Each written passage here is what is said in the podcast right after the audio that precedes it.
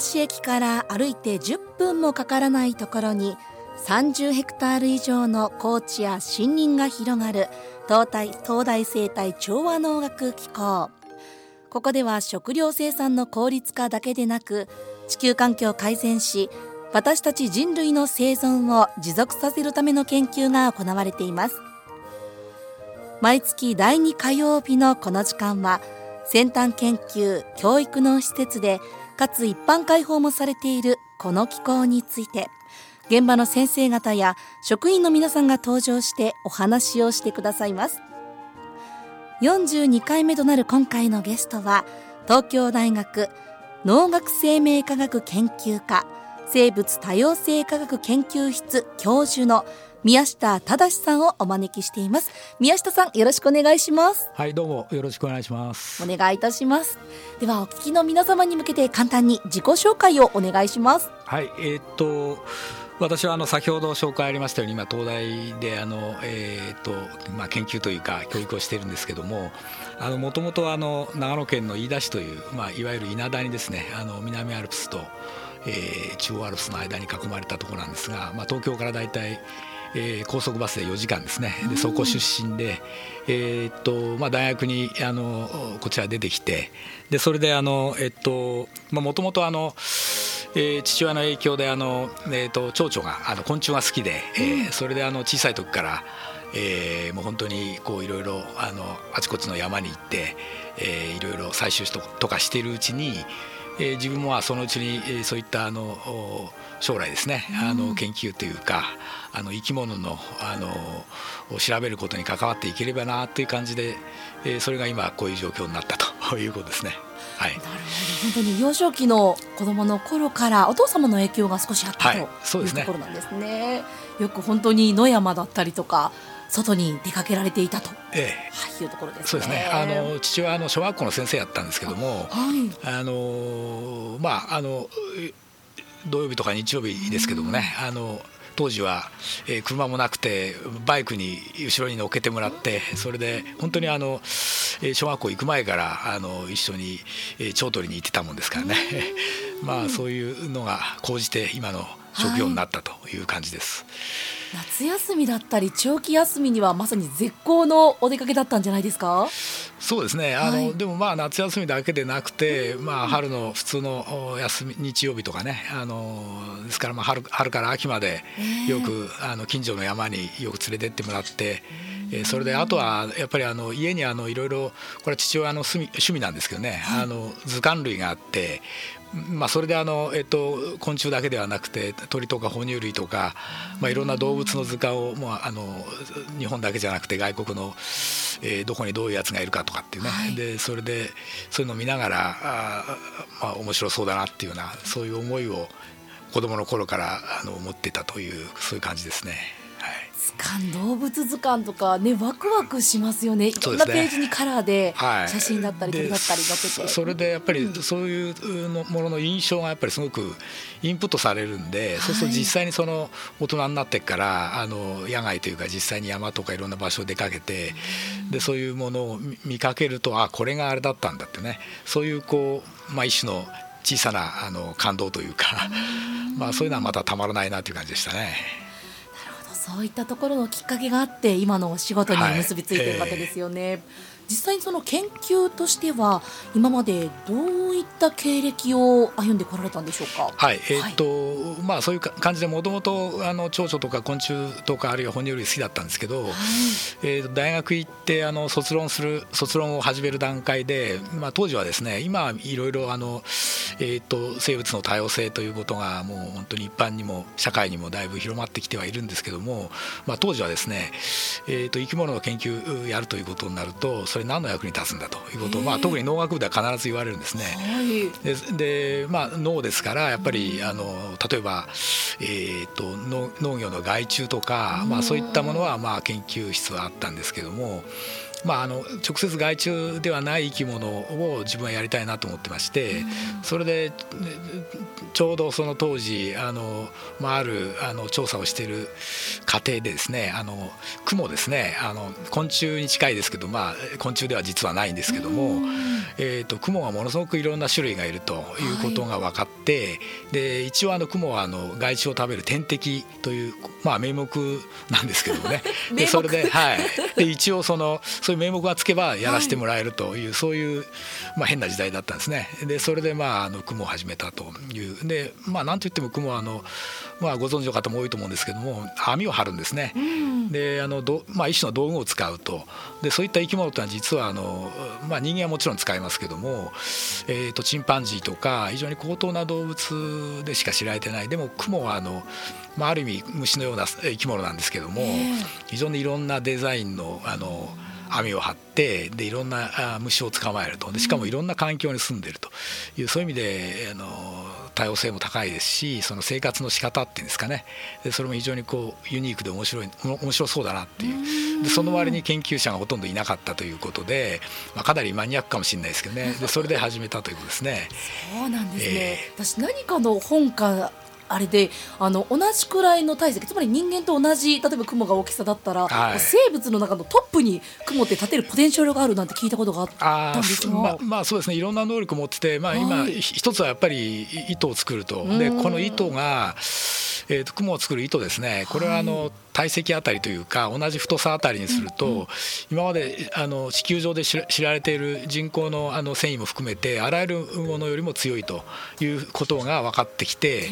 で、えそれで強い,、まあ、強いというか柔軟性があるんですね。あの非常にしなやかだということですね。ですから今それを使ってあの、えーと、大学とかベンチャー企業ですね。あの、えー、バイオテクノロジーを使ってあの雲の糸の成分を大量生産しようといった。でそれをそのいろいろ例えばあの人間のその皮膚とか血管とか、えーと、あるいはそのまあえっ、ー、と衣類ですねもちろんね。であとはまああの将来的にはその車のタイヤとかバンパーっていう、まあ、あの衝撃を吸収するような素材新素材ですね。でそういうものに使えるんではないかということで今あの、えー、とすごく注目されてるの材料ではあるんですね、まあ、私は直接それは分野は違うんでやってないですけど、まあ、雲という点では共通点があるということですね。そういう植物、まあ、動物だったり昆虫だったりって私たちのこう秘められたまだまだこう、はい、利用できるパワーだったりとか、ね、繊細性っていうのがありますね、はい、それはもう本当にね最近この10年くらいですごく、え知られるようになってあの生物模倣技術とバイオミミクリとかミメティックスっていうふうに言うんですけど、まあ、生物がその持ってる、まあ、いろんなその、まあ、能力って言ったら変ですけどねその物質とか、あのそういったものを使ってそれをまあ模倣してでそれをこういろんな人間の生活とか、えー、環境問題に役立てていくというそういう分野も今できつつありますね。はいその大学生の頃まずはその雲の研究から手をつけられたというところですがその後実は田無の演習林の方にも通われていたことがあったと、はいはい、あのそれも実はあの、えーとまあ、主には雲の研究をあの、はい、やるフィールドとして田無のあの、まあ、演習林ですね。あそこに1990年前後ですね。あの3年間くらいかなり頻繁に、まあ、通ってました。でまああの当時はですね、まあ、最近全然行ってないんで分かんないですけど、はい、もちろん雲だけではなくてあの蝶々とかあの、まあ、鳥なんかもちょっと調べてまして、えーと一応報告も出してまして、はい、えーと、田無試験地の鳥類層っていうね蝶々ので一応40種類ぐらい、えー、あの田無のあの森林だけでいると。でそれとあと雲はですねこれはあの1人でなくて何人かのグループで、えー、年に4回ぐらい調べたことあったんですがなんと100種類ですね、えー、あの雲が田無の森だけで100種類いるということが森だけで。そうです、えー、でそれはまあ1990年くらいだったと思うんですけどね。えーまあ、そういう意味ではあの都心というか近郊に残された非常に豊かな生態系というかあの森がああるんだろうなというふうに思いますね。えー本当に多種多様な種類の雲だけに限っても田無の森だけで100種類以上当時もいたということですよね。ねはい、そして今所属されている研究室まさに名前通り生物多様性科学研究室ということになりますがこちらはどういった研究室になるんでしょうか、はいえっと、そうですねあの、農学部っていうと昔はあのいわゆる農業とか林業とか水産業っていわゆる第一次産業ですね。えー、これがあのメインで、まあ、今ももちろんそういう面はあるんですけども、まあ、最近はですね、えっとまあ、中にはあの、えー、農学あの東大の農学部の中には例えばあの、えっと、がん細胞の研究をやってる先生とかあるいはあのお母さんと赤ちゃんのその匂いの匂いでそのコミュニケーションするとかってね、まあ、フェロモンみたいなやつですね、はい、でそういうのを研究してる人とかまあ、およそ脳とはちょっと直接関係なさそうな、まあ、かなり基礎的なというかいろんなあるいはあの伴侶動物、えー、と猫とか犬のその行動とか異常行動をどうやったら制御できるかとかそういう先生もいますしで私はあのその生物の多様性ということでこれは絶滅危惧種の保全ですとかあるいはそのまあ地球環境問題全般ですね。でそういうのを扱っていると、まあ、いわゆる狭い意味でのその脳を超えた、えー、環境問題といいますかね。そういう研究を私はしていると。で、まあ、農学部全体でも実は、えー、そういう関係のことをやってる、えー、研究室は結構あるということですね。はい。なんか本当に農学だったり生物大きな意味でいろんな生物取り扱っていらっしゃるさまざまな先生たち、はい、研究されている方がいらっしゃるんですね。そうですね、えー、もうあのですから今あの、えーとまあ、昔ながらにある農学とか工学とか医学とか理学って、昔はかなりそれぞれの守備範囲というか、えー、あの持ち分が割と決まってたんですけど、まあ、今その辺の境界非常に分かりにくくなってきてて例えば東大の場合工学部でも、まあ、東大だけじゃないんですけどね、えー、工学部でも結構バイオテクノロジーっていうか生物系の研究をやったりするところもありますし、まあ、その辺の境界がだんだん、えーと、なんですかねあのはっきりしていい意味でその、まあ、横断的になってきたということではないかと思いますね。なるほどそしてその中で今、え、宮下先生が取り組まれている研究というのは特にどういったところに力を注いでいらっしゃるんでしょうか？えーとまあ、いろんなことやってるんですけども、はい、まああのえーと、一つ二つ挙げますとまずあの今あの私の地元に近いんですけど長野県の稲田のですね、えー、飯島町というところがあってそこはあの、えーと、長野県のあの、えーとまあ、そばで長野県有名なんですけども、うん、その種そばってあの、えー、元になるね種のそばをのほとんどその飯島町で今生産してるんですけども、えー、とそこをあのフィールドにして、えーとまあ、その実はそばというのはあの、まあ、花が咲くんですけど白い花が咲いて、まあ、割と見たことある人も多いと思うんですけど実はあれ虫が来ないとあの虫が花粉を運んで受粉しないと実がならない。つまりリンゴや梨と同じですね。でそういう作物なんですね。だだから逆に言うとそのいろんな虫がいて初めてその実りが豊かになるということで、まあ、その辺のその、え環境とその昆虫とそばの実りの関係を調べたりとかあとはその飯島町にはあの、えーと、ミヤマシジミという蝶々なんですけど、あの絶滅危惧の蝶々が田んぼのあのあぜとか道路の土手みたいな草草地に、えー、まだ結構いると。もうこれは全国でもほとんどいなくなっちゃってるんですけど、まあ、そういう非常に貴重なあの場所ででそういうそのそば、えー、の研究だけではなくてその、まあ、絶滅危惧の蝶々の研究も同時に同じフィールドでやってるということですね。私そのミヤマシジミちょっと先ほどあの画像の方を検索してみたんですが本当に綺麗な羽というか羽の蝶々だったりっていう種類ですね。そうですねあの羽の裏側が、あのなんですかね、えっと、ヘリにオレンジ色のこうあの綺麗な帯があるとい。うことですね、はい、あとオスは羽の表があの本当にブルーブルーの本当にスカイブルーですね、えーと、メスはちょっと地味で茶色なんですけどもあの、まあ、割と、まあ、体はうんとちっちゃいんですけど、えー、すごく綺麗なあの、えー、蝶々だと思います。絶滅危惧にね所属してるってこと。結構本当に植物だったり蝶々詳しい方はあ宮山詩人ねってもしかしたら知ってらっしゃる方もねいらっしゃるかもしれませんが。まあもちろんあの、昆虫に詳しい人だったら多分大体は知ってると思いますね。でこれはまあもともとはですね、はい、まあ私がそのえー、子供の頃つまり昭和ああ40年代ですかね、はい、この頃は本当にもう長野県なんかはどこにでもいたような町なんですけどね。でそれがもう本当に、えー、50年昭和50年代以降、まあ、特に平成になってからもうほとんどあちこちで絶滅しちゃったと。でそれが本当飯島町ではまあ奇跡的に残ってるというそういうことですね。やっぱり生態系の変化だったりっていうところも影響があるんでしょうかね、はい、まあ、あのそういう場所ですとやっぱり一つは一番大きなやっぱり農薬の影響が大きかったんだろうなと思いますね。であとはやっぱりあの、えーとまあ、あの例えばあぜとか土手を刈りすぎてしまうともう本当にこうあの芝芝生みたいな感じで刈るというふうに今ななるかあるいはもう全く逆に放棄してしまうと。で放棄すると逆に今度はあの背の高いススキなんか生えてしまって花の咲くあの蝶々があのえっ、ー、と成虫がねあの訪れて、えーと、蜜を吸うような花を花を咲かせる植物が逆に減ってしまうと。だから放棄してもダメだし、えーと、徹底的に管理しすぎてももちろんあのダメになるという。ですから昔はそのバランスがですね、まあ、人間がその例えば、えーと、農業の営みというのはこれはあの意識してその生き物を守ろうとか多様性を保全しようなんていうそういう意識でやってたわけじゃないんですけど、まあ、それがたまたまですねあのうまい具合にそのいろんな生き物を育むその環境を作ってきたっていうこと、まあ、よく里山ということはありますけど、はい、まさにその里山のまあ一つの、えーとまあ、田んぼとかあぜとかは構成要素なんですけどもね、えーまあ、人間の長い営みの中で生き物も実は共存してきたんだというそういうことですね。本当に手を加えすぎてもいけないしと、うん、でも放置しすぎてもいけないしとなかなか難しいバランスですね。そうですね。あの、まあえーと、ただね昔は本当にそれがあのごく自然にできてたと。だけど今はあの、まあ、いろんなその、えー、便利な機械ができてそれこそあの、えーとまあ、しばちのように刈り取ることがあの結構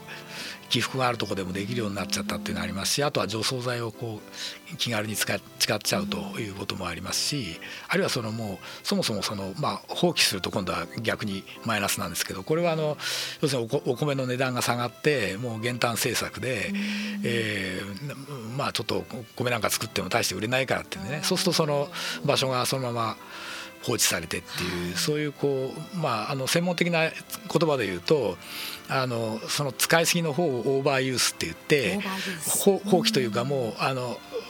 ほったらかしちゃうのをアンダーユースっていうふうにですね。で日本ではそのまあそのオーバーユースとアンダーユースというのが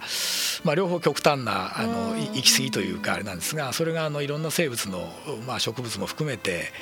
あの生物多様性が減少している非常に大事な要因ではないかというふうに言われてます。